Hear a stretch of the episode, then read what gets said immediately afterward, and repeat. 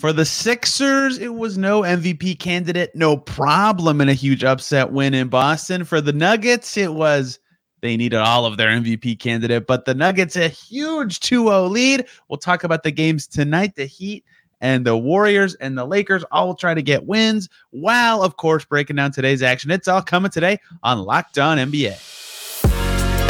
You are Locked On NBA, your daily NBA podcast part of the Locked On Podcast Network. Your team every day. Welcome into this Tuesday edition of the Locked On NBA podcast, bringing you the latest and greatest from around the association. I'm Tony East, the host of Locked On Pacers. He's David Ramil, one of the hosts of Locked On Heat. And David, what a Monday night in the league it was. The day before the MVP announcements, no Embiid playing, yet his team pulls it off. Crazy win, potentially uh, series changer. We'll see. And then the other MVP candidate, Jokic, who did play his Nuggets, go up to oh, fascinating, fascinating night around the league. And I think we have to start with, unfortunately, detracting from the MVPs, although uh, not unfortunately, because it was amazing. James Harden's best playoff game ever in game mm. one of Sixers Celtics. I don't think it was his best game ever. It was a fantastic game, though. He I think matched- in the postseason, I think it was. Actually, he, he had a pretty fantastic game in 2000. I looked up his uh, career playoff highs. This tied his career playoff highs in points. He actually shot a little bit more efficiently in a game back in 2015 against Golden State, uh, where he had 12 of 13 free throws. He was also more efficient from three, shot better from the floor, uh, more assists, more rebounds. So just a better overall night. But that's you know, I, I wanted to be the prisoner of the moment. I wanted to be all excited about today's performance, but you know, I, I, I had to to rain on that parade just a little bit. That doesn't take away anything from Harden's performance. He was fantastic tonight. You wondered how this supporting cast would step up with Joel Embiid, no, you know, knowing that he wasn't going to be available. He might be out for a, a, substantial amount of time at this point. No exact time frame for his return, and Harden kind of went back to the version of him that we all knew from Houston. He was a familiar scorer. He was a, a, a you know, not exactly a, a playmaker out there, but he create he controlled the offense to a great degree. Uh, just commanded so much respect helped initiate a lot of things, and, and Tyrese Maxey also helped a lot in that regard as well. But as far as Harden's individual performance, he was fantastic. Every time it looked like Boston was going to be able to create a little cushion or take over a lead, maybe uh, separate themselves from from Philadelphia to an extent, there was Harden with a big shot or a big pass or just you know just getting to the rim too, doing everything that we know from him as far as being one of the best scorers in NBA history. So a really really damn good game, if not his best playoff performance ever.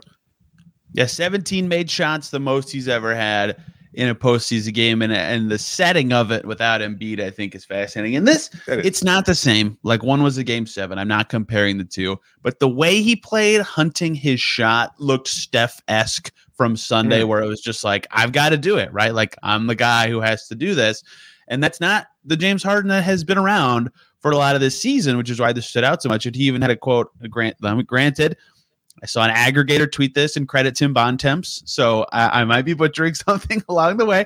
But basically, paraphrasing, Harden said all year, you know, everybody who's saying, you know, oh, when Harden goes out and scores 40 and 50, people say that we can't win like that. So I go get 20 and 11 and we win. But then people make fun of me for not being the old James Harden. It's like, what am I supposed to do? Well, he, tonight he showed that he still can be that old James Harden when he needs to be. There were the threes. Like he would, he came in off of some inbounds passes and got up some quick ones. Obviously, he hit, we'll get to. There were some crazy late game moments in general, a ton of them. Um, hitting the dagger late. Dagger's the wrong word, but the game winner late. Um, on a step back, points that was beautiful. Quarter. Yeah. Huh? 15 points in the fourth quarter. So yeah, definitely stepping nasty, up when it mattered most.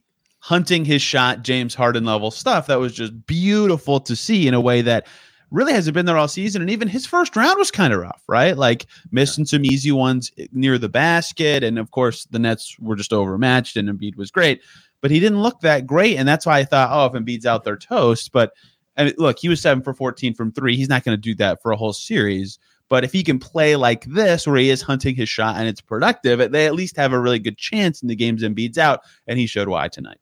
Yeah, no, I, I, think that's a good point. Uh, even if he does wind up not matching this level of production, he's going to command some respect from the defense. He's going to draw defenders towards him. He's going to be able to shift the defense and create opportunities for others. Tobias Harris struggled after having a pretty good series against Brooklyn.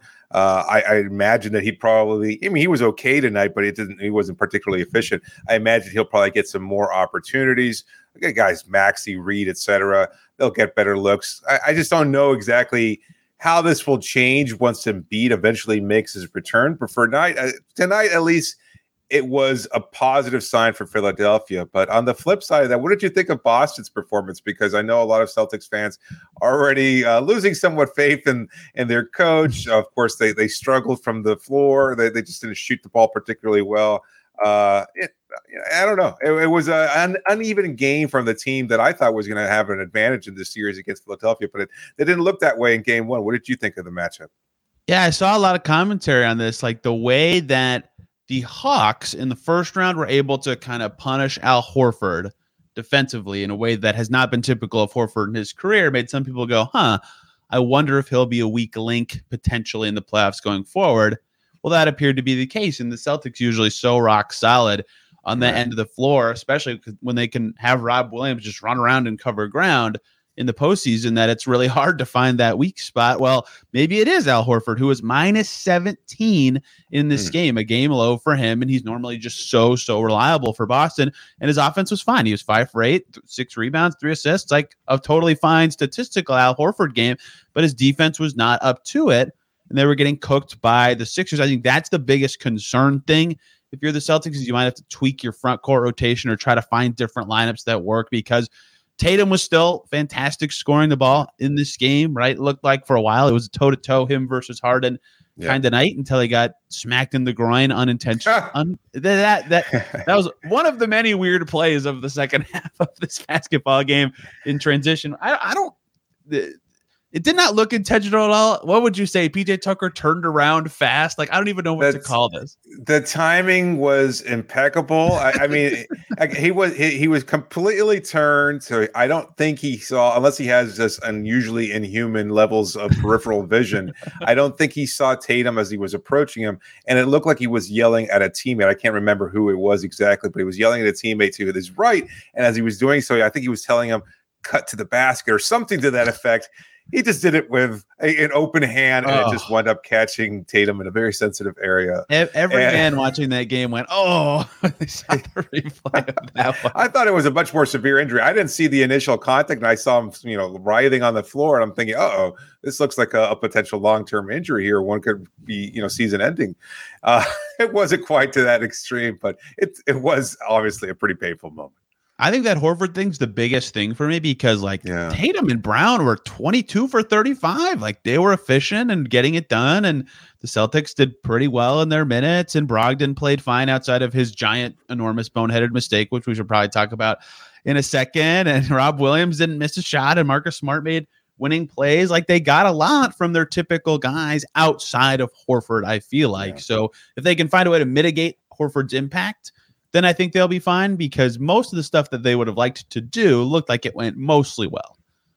Yeah, uh, that's a good point. I, you know, Horford obviously, uh, I think he was probably more, more better suited for a matchup versus Embiid of all things. Uh, and yet, agreed. I agree. Yeah, he seems like he was a little put off by Paul Reed's kind of physicality, moving his ability to move quickly around the basket, uh, kind of reposition himself. He's not the, the more traditional plotting center, He's somewhat more of a small ball. And look, early on, it looked like that was going to be a problem for Philadelphia. They kind of figured out the timing within the game and, and understood exactly what was at stake. And of course, then Harden wound up having his big moments down in the stretch. But I think Paul Reed was great. He provided athleticism, some key rebounding, yeah. tipping the ball out to you know other shooters and things of that sort. So I, I just big moments for him. Horford looked he looked unfortunately a little cooked out there, and and maybe that's just my nature of you know he can be a little bit more physical with Embiid because it's just more much more evenly in size, but against a smaller, more athletic center in Reed, uh, he just seemed a little outmatched there. Yeah, Paul Reed made himself some money tonight. I mean, he was great in a big game. Uh, yeah. Maybe the biggest game, like stage wise and playing uh, 37 minutes for Paul Reed in the playoff game of his career. And he looked solid and totally like he belonged the whole game. So what the Celtics adjustment's going to be, I think, is just some front court tweaks. Personally, yeah. I don't know what how they do that because they only played seven guys serious minutes. Uh, yeah, what's with Grant Williams? I, I, mean, I know he's been kind of in and out of the rotation. they got to play only four minutes tonight. Yeah, I, I, I, think he could have been an answer, and I know he was getting cooked by. They were seeking him out in those pick and roll situations with Harden. He was attacking him, and it did not work out. But again, only four minutes for a guy who has stepped up so noticeably for them in their finals run last year. It seemed a little atypical. Yeah, that's very true. Uh, and even yet, the Celtics were winning very late in that's this true. game until Malcolm Brogdon threw, I don't even know what to call that pass. I mean, it, it, it's like he expected a teammate to be there, yeah. and there wasn't one. And Tyrese Maxey was there and had the freest dunk ever. And then, yeah, the, you know, just uh, they, their ending did not go well. They got some points from Tatum at the foul line, but Harden was just best, better at the end. And so, credit to the they were up with under a minute to go. Like I don't know if the Celtics would feel bad about this. They were up two when the or three? They are three yeah when it crossed to the final 60 seconds. Like they they played well. The yeah. Celt, the Sixers just played better right? So it's like maybe they don't even change that much but potentially if Embiid comes back they'll be kicking themselves for losing a home game in this series. Yeah, I, I wonder. I, I, you know, sometimes we, we see this, and, and I just covered a series uh, with Miami and Milwaukee where when Giannis was out in Game Two, they wound up having uh, an incredibly a typical performance shooting 60% from three that's the bucks i mean and, and they were they played their best game of the series obviously the only game that they actually won but something happens when a team loses their mvp or their best player and other players respond the ball doesn't stick as much you don't go to that high usage player. Uh, in philadelphia's case i mean they were able to distribute a little bit more evenly but you still relied on a monster performance from harden so I, I don't think it's dire for Boston. I think they can tweak things. I, I think they can, yeah. Even though they had those big performances, those are somewhat wasted. It's not necessarily a bad place for Boston to be in, and I don't know that Philadelphia is going to be able to rely on that same kind of level of production from Harden moving forward. But it's certainly a factor. It, will be interesting to see how Game Two plays out. What's that on Thursday? Yeah, this or one. This one has a big gap, right? Because of when okay. it starts. Okay. I think. Okay. I think. Either way. I don't. Either way, I mean, we don't expect Embiid to be there, right? So the NBA second round playoff schedule. I'm not guessing. It just it'll happen when it happens. yeah, fair enough. Uh, let's uh, take a break here before we talk about the big matchup between the Denver Nuggets and Phoenix Suns in the Western Conference, and we'll touch on the upcoming rematch between LeBron James and Steph Curry. But before we do that, just a reminder that today's episode is brought to you by Gametime. Buying tickets to your favorite events shouldn't be stressful. Gametime is the fast and easiest way to buy tickets for all the sports, music, comedy, and theater near you with killer deals on last minute tickets and their best price guarantee. You can stop stressing over the tickets and start getting hyped for the fun you'll have. They've got so many great deals. And look, if you're flying into some place out of town, maybe you're not familiar exactly with where we are, but you've got a few hours to kill after a business meeting or something like that. You know what? You go to Gametime, you can find tickets for concerts theater events, comedy shows, whatever you might be interested, a gaming event. You know, if you want to go to uh, a baseball game or something like that, you can just buy those tickets real cheap Uh, because of their their best price guarantee. And I really like Gametime's app. You download it and you can find exactly what tickets you want and you can see exactly where you'll be sitting. So you know if you're going to have any kind of obstruction like an antenna or some kind of blockage, speaker system or anything like that. No worries. You buy the tickets, you know exactly what they'll look like once you're sitting in them. And again, best prices available. So download the Gametime app, create an account, and use the code Locked On NBA for 20 bucks off your first purchase. Terms apply. Again, but create an account and redeem the code locked on NBA for 20 bucks off. Download Gametime today. Last minute tickets, lowest price guaranteed.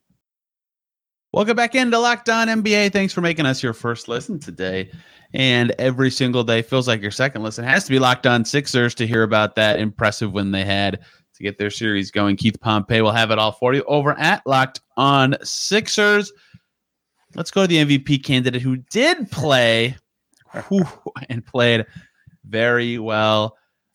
I, I I have to do this. I might not get to do it again in the series if the Suns win the next two. But the locked on, we did our trade deadline special, and the Suns got Kevin Durant, and the whole chat was eight people going, "Ah, oh, they're the favorites in the West, they're the favorites of title." And I was the only one in this thing who said, "Guys, the Nuggets are pretty good." And look at this, the Nuggets are up 2-0 and it's kind of been weird. It's kind of just been weird to me because they have such talented players, but the way the NBA is now, they they're not like a heavy threes team. They're not a heavy rim pressure team. They're just they try to out talent you, and that hasn't worked against the Nuggets because Jokic has been really good. They've gotten just enough from Jamal Murray when they needed it. Yes, he was bad tonight, but in the clutch, he made some plays.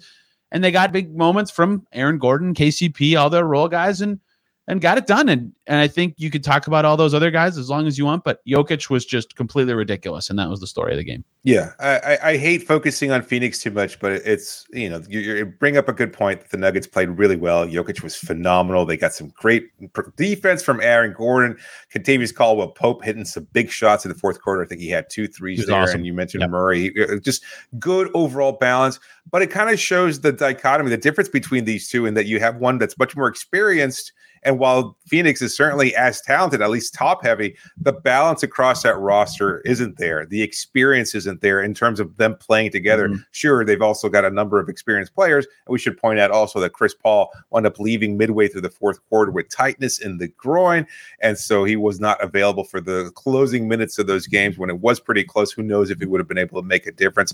And again, it maybe it doesn't matter because Phoenix just shot 18% from three point range.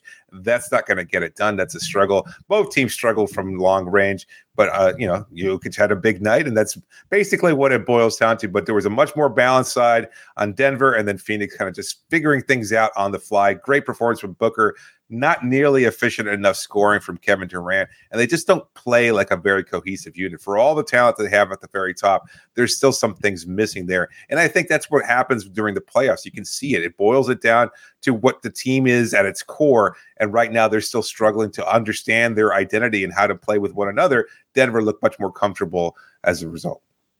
Look, it's not this simple. Like, it's just not. But they were close enough in three point attempts, and like they both kind of have similar pace of attacks and stuff. Yeah. The Suns took five free throws. Yeah. Five.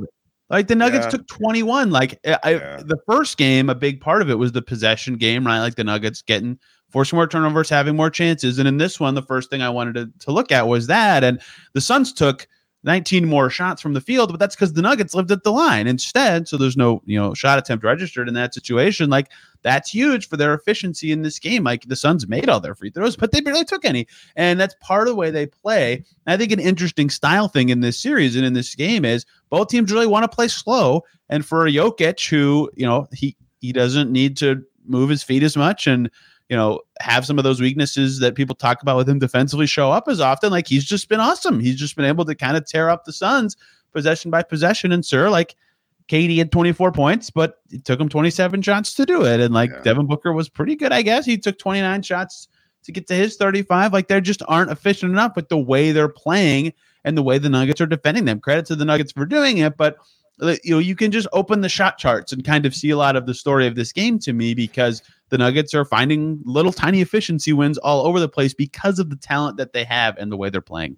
Yeah, KD two of twelve from three point range, and yeah. he didn't seem out of sort. I don't think that there's any kind of lingering injury or anything like that. Some of those shots were purely wide open. We expect him to make those, especially in the fourth quarter, and they just rimmed out or missed completely. Uh, and I had four points from the bench. Like I, I know you're not counting on your bench to step up, and Bismack Biyombo is a limited player and what he can produce and things of that sort. But man, that's still like it's just putting so much pressure on your starters to step up. You're not getting the contributions that you got from Torrey Craig in the first round. Like you're not getting much of anything from anybody else other than Kevin Durant and, and uh, uh, Devin Booker and, and DeAndre Ayton continues to struggle. Again, he was okay, 14 points, seven of 10 from the floor. Most of those in the first half. He was pretty much in the second half. And while his comments showed some kind of level of uh, self evaluation there, saying he needed to be more aggressive in game two, and he was at first. I still think that he is somewhat uh, underwhelming in his performance in this series. So you'll wonder whether or not he'll be able to step it up moving forward. Yeah, he's the poster child, I think, for the like the adage that like even just touching the ball on a possession keeps players engaged. Like even if they're not shooting it, you know, I think that that is true. And he doesn't right. touch it that much because they have other guys who should. It's not something the Suns are doing wrong, but it's got to be so hard to really like the the playoffs. He was the best in 2021 when they made the finals. He was way more involved because they had a totally different team back then.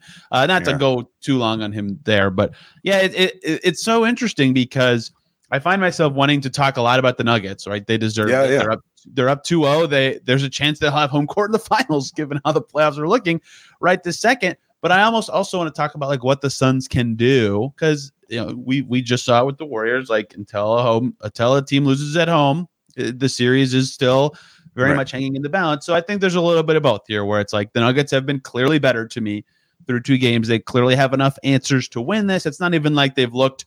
I mean, they, they were down in this game in the fourth quarter. I shouldn't say it looked so easy, but they closed really well. But like they've mostly been able to play their game and do what they want without having to play too many adjustment cards or go crazy. And I think that bodes well for them. But at the same time, I think, you know, just a little bit better from Durant and Chris Paul being able to play the full game. And all of a sudden the Suns could win both at home. And we're talking totally differently about this in however many days.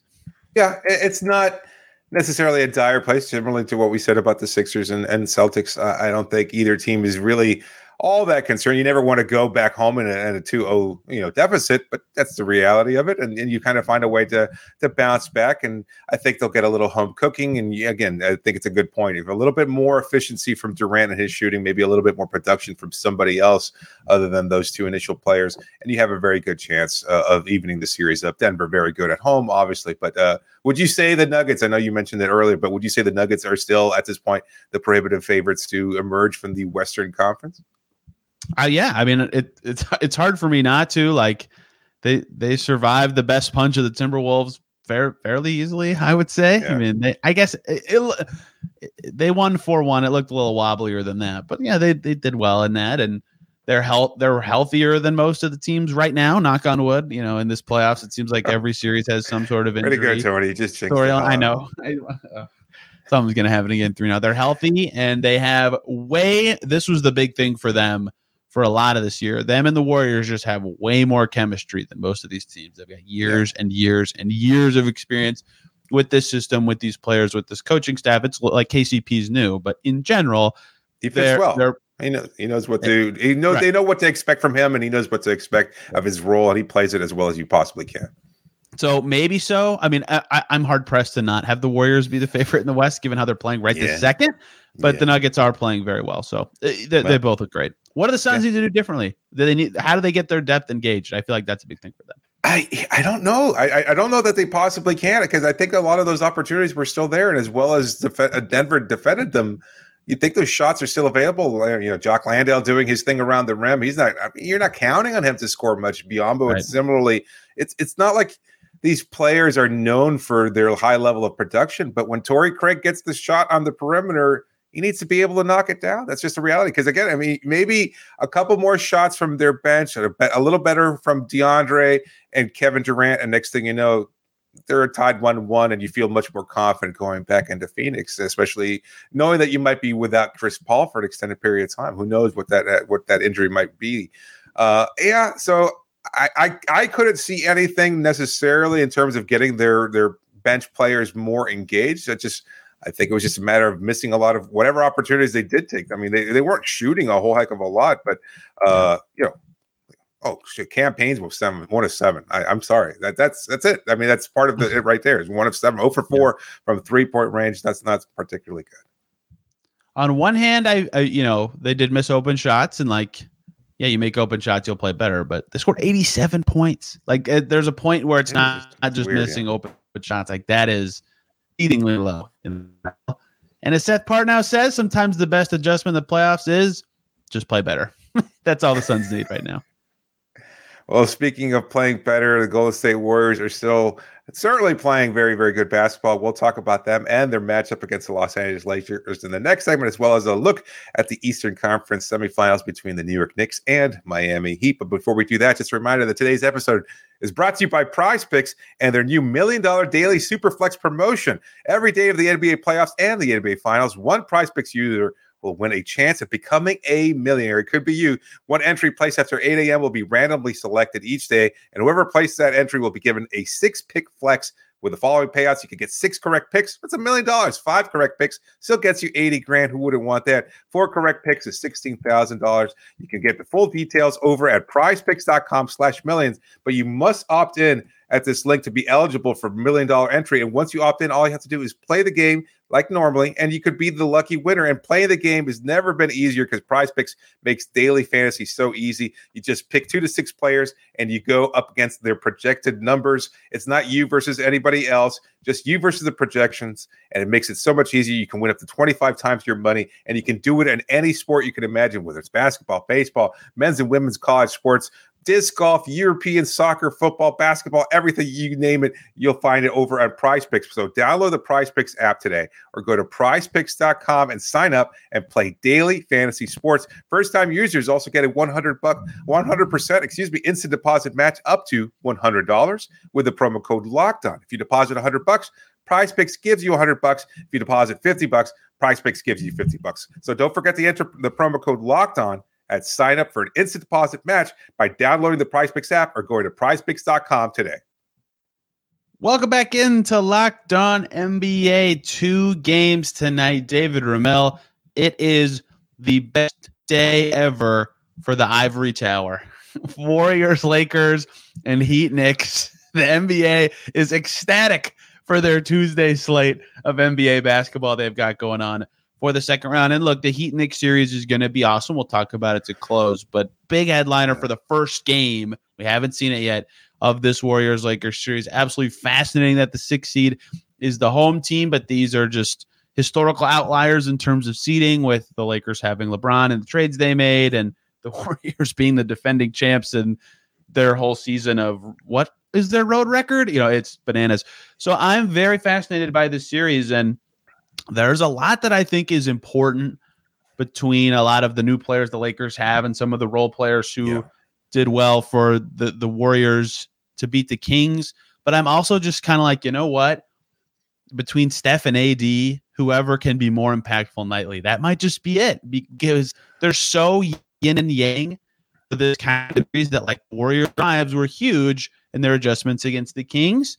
And so if AD can swallow those up, what can they go to instead? And for the Lakers, you know, their defense was awesome in the first round against the Grizzlies. Like, can they actually stop the Warriors? And that might just come down to the Stars being their best. And maybe that's too reductive. Maybe it's not in the playoffs, but I'll be fascinated to watch those two go head to head.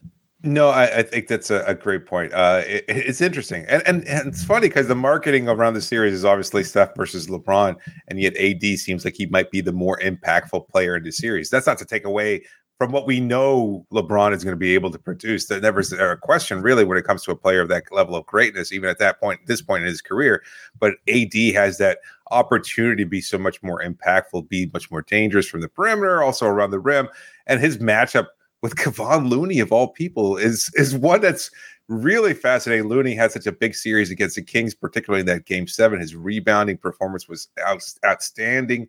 Uh, if he can limit Davis, match up well with him, stay out of foul trouble, and continue to provide that same energy that he did against the the Kings, uh, it could be a really interesting series there. But I, I'm also curious to see who matches up with Curry. Like, who do you think is gets the assignment. I know I've seen a lot of people say Jarred Vanderbilt is the guy that he's matched up with him before, and he's a little bit more comfortable as a switchable big who can kind of limit uh, Curry's opportunities as much as anybody can really limit Curry's opportunities. I've seen other people call for Dennis Schroeder to get a start, perhaps. Uh, do you see either one of those being a better option? Because I think it's still Vanderbilt at this point. It wouldn't require much of a change in that rotation. What do you think? I think Schroeder would be my choice. Okay. Um, there neither are good options, and I only pick Schroeder because it's harder to hide Curry on the other end, right? Because I think Curry would guard Vanderbilt, presumably, just given what the teams would look like in the starting fives. I'd have to, I have to think. No, I, not necessarily. Well, I guess he would. I, I, mean, Vanderbilt's not much of a scoring threat, and then you probably have Draymond trying to lock up everybody else. So yeah, that's a pretty good point. I, I, imagine that uh, Vanderbilt would probably have Curry on him as well. So Schroeder, it, it, look that that's still probably the best option if, if that's who the Lakers end up start to put him on. But maybe maybe it's a little harder. But that it that maybe that's the first adjustment the Lakers go to if Vanderbilt isn't working because of the of the Lakers starters from Series One. Yes, Vanderbilt is definitely the best choice. Throw Reaves at him a few times, I guess, if you need to. Um, but yeah, that seems like the best choice. But I think they're just going to be, you know, get everybody to drive middle and funnel them towards Anthony Davis, who is on Looney, so he can be around the basket as much as possible. But even then, like Green and Looney figured out, even when they were clogging up the paint, how they can be massively impactful in their first series. So uh, that might not even be that important. Yeah, that's a good point. Uh, I, I, like the coaching matchup too. Darvin Ham, a little bit uh, much more inexperienced, obviously, than Steve Kerr. Much more familiar with LeBron James and the way he plays. But LeBron, almost an acting coach out there, so aware of what Golden State does, even though there's a change in the rosters from when they met four times, four straight times in the finals, I should say. Uh, it, it's it's just interesting to see who makes these kinds of in series adjustments first uh, whether they lean more towards their identity or they change things just ever so slightly to give them whatever advantage is necessary over the course of the series. That's always a fascinating thing there. But it's a, it's going to be a really fun series. I, I I don't feel like it's it's necessarily just LeBron versus or even AD versus Steph, although that's the way the game is being again marketed. But I just what I'm more curious about is how these other fringe players, and it's not really a fringe, but just the players on the periphery and how they impact the series because it's all it always seems like it's one player who unexpectedly steps up, you know, Looney in the previous series, etc. Like that's the I think where it's going to really decide this. It's going to be around on the edges rather than those two marquee players changing the course of the series. Uh, and it's it's it's a fun night of basketball, that's for sure. I was going to ask you who you who you thought would be the most important role player in the series. Maybe it's Reaves, uh, but he might have ascended Ooh. past that label. Yeah, that's a that's a, a, interesting. I guess he could be the option there. Um, if Looney does what he did against the Kings again, it's him. Like he changed that whole series, but that's can, a different sort of. Yeah. Can can Draymond still be a role player just because he has such a clearly defined role? Um, yeah. I know he's going to be yes, impactful. I guess. Okay. So I, I, that would be a pick for me, but I just um yeah, there's uh, Looney's an option. Even Gary Payton, when he gets his minutes and provides that kind of burst defensively. Uh, Kuminga is another name that I think might have a, an opportunity to step up to. So there's there's options there. It's just you know, and might we could say all this, and it'll probably be six and a half games of role players deciding these games, and then at the end of Game Seven, it'll be Steph versus LeBron, as we all expect it to be. So yeah, I want Iguodala to play in the series just for the nostalgia. You're all over the Heat this playoff run. Um, oh yeah. Do you think Jimmy's going to play Game Two? Seems like the Knicks are dealing with some injuries. what high level stuff do you foresee being huge tonight? One.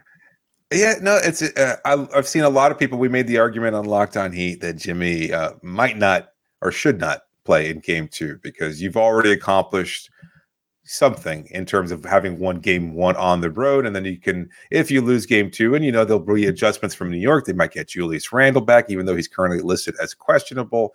Uh, I, I think, I think he'll play. I, I think we've saw. If you if if Jimmy Butler's Instagram profile is any judge, uh, he's been walking around all of New York City shopping uh, but I think that's just Jimmy Butler for a guy who was, uh, according to Erik Spoelstra, getting treatment around the clock. Not sure how that's possible as he's walking up and down Broadway at sh- in shoe shops, but whatever. Uh, that's just me. Uh, I think he'll play, um, and if he does, it's going to be interesting to see whether or not they're going to require him to be playoff Jimmy, which they did not in game one. As much as he had a pretty efficient overall game, it was a pretty low scoring affair, too. It was the role player stepping up, whether it was Caleb Martin, Kevin Love, and his outlet passes, and of course, Kyle Lowry stepping up in the fourth quarter. Gabe Vincent, who started off aggressively the way he did against the Milwaukee Bucks in game five. So lots of different things there. And then on the New York side of things, you know, Brunson with an unexpected injury uh, today. He was apparently he has a kind of uh, ankle injury. It wasn't obvious in game one, and I don't know where the injury took place, but either way, he's listed as questionable. I'd assume that he's probably going to be available too. How do they incorporate Randle? Uh, does he catch fire? Does anybody catch fire? Because they shot so poorly in game one. Right. And I don't think a lot of that was due to Miami's defense. They just they had a lot of open looks and they just weren't able to knock them down, whether it was Obi Toppin or RJ Barrett or anybody else. Even Brunson struggled. That was the biggest thing that I saw from the Miami side of things is that they made the adjustment and allowing Brunson to dominate in the first half. And then they kind of understood the timing of his drives to the basket and what he does when he throws those head fakes in there, tries to create space, draw contact, etc. They were doubling on him changing the complexity of the game completely. And then he was just forced to toss it out to the perimeter where they wound up going like, I don't know, oh for whatever in the second half. They really, really struggled from the field there. So uh, if they can make those adjustments, get a couple shots to fall there and incorporate Randle without him disrupting things completely, it seems like they'll probably be able to take game two and even out the series. Yeah, if, if Randle's impact alone is just making it harder to double Brunson, that might be enough yeah. to tip tip the For game, sure. right? So and, and, he's so shifty with you know, like you said, those head fakes, those body fakes to get by people, and the heat discipline is on full display when they slow him down. But you know, all it takes is is the guy who's doubling him. He gets beat by one fake. Julius Randle back cuts. Your double falls apart. You're screwed. Or yep. Julius Randle takes his six of his seven threes in the first quarter, like usually does for some reason, and a couple of them go in, and the game's completely different. We'll see. Um, hate injuries and their stranglehold on this postseason, but neither team can complain more than the other. I think at this juncture in that series.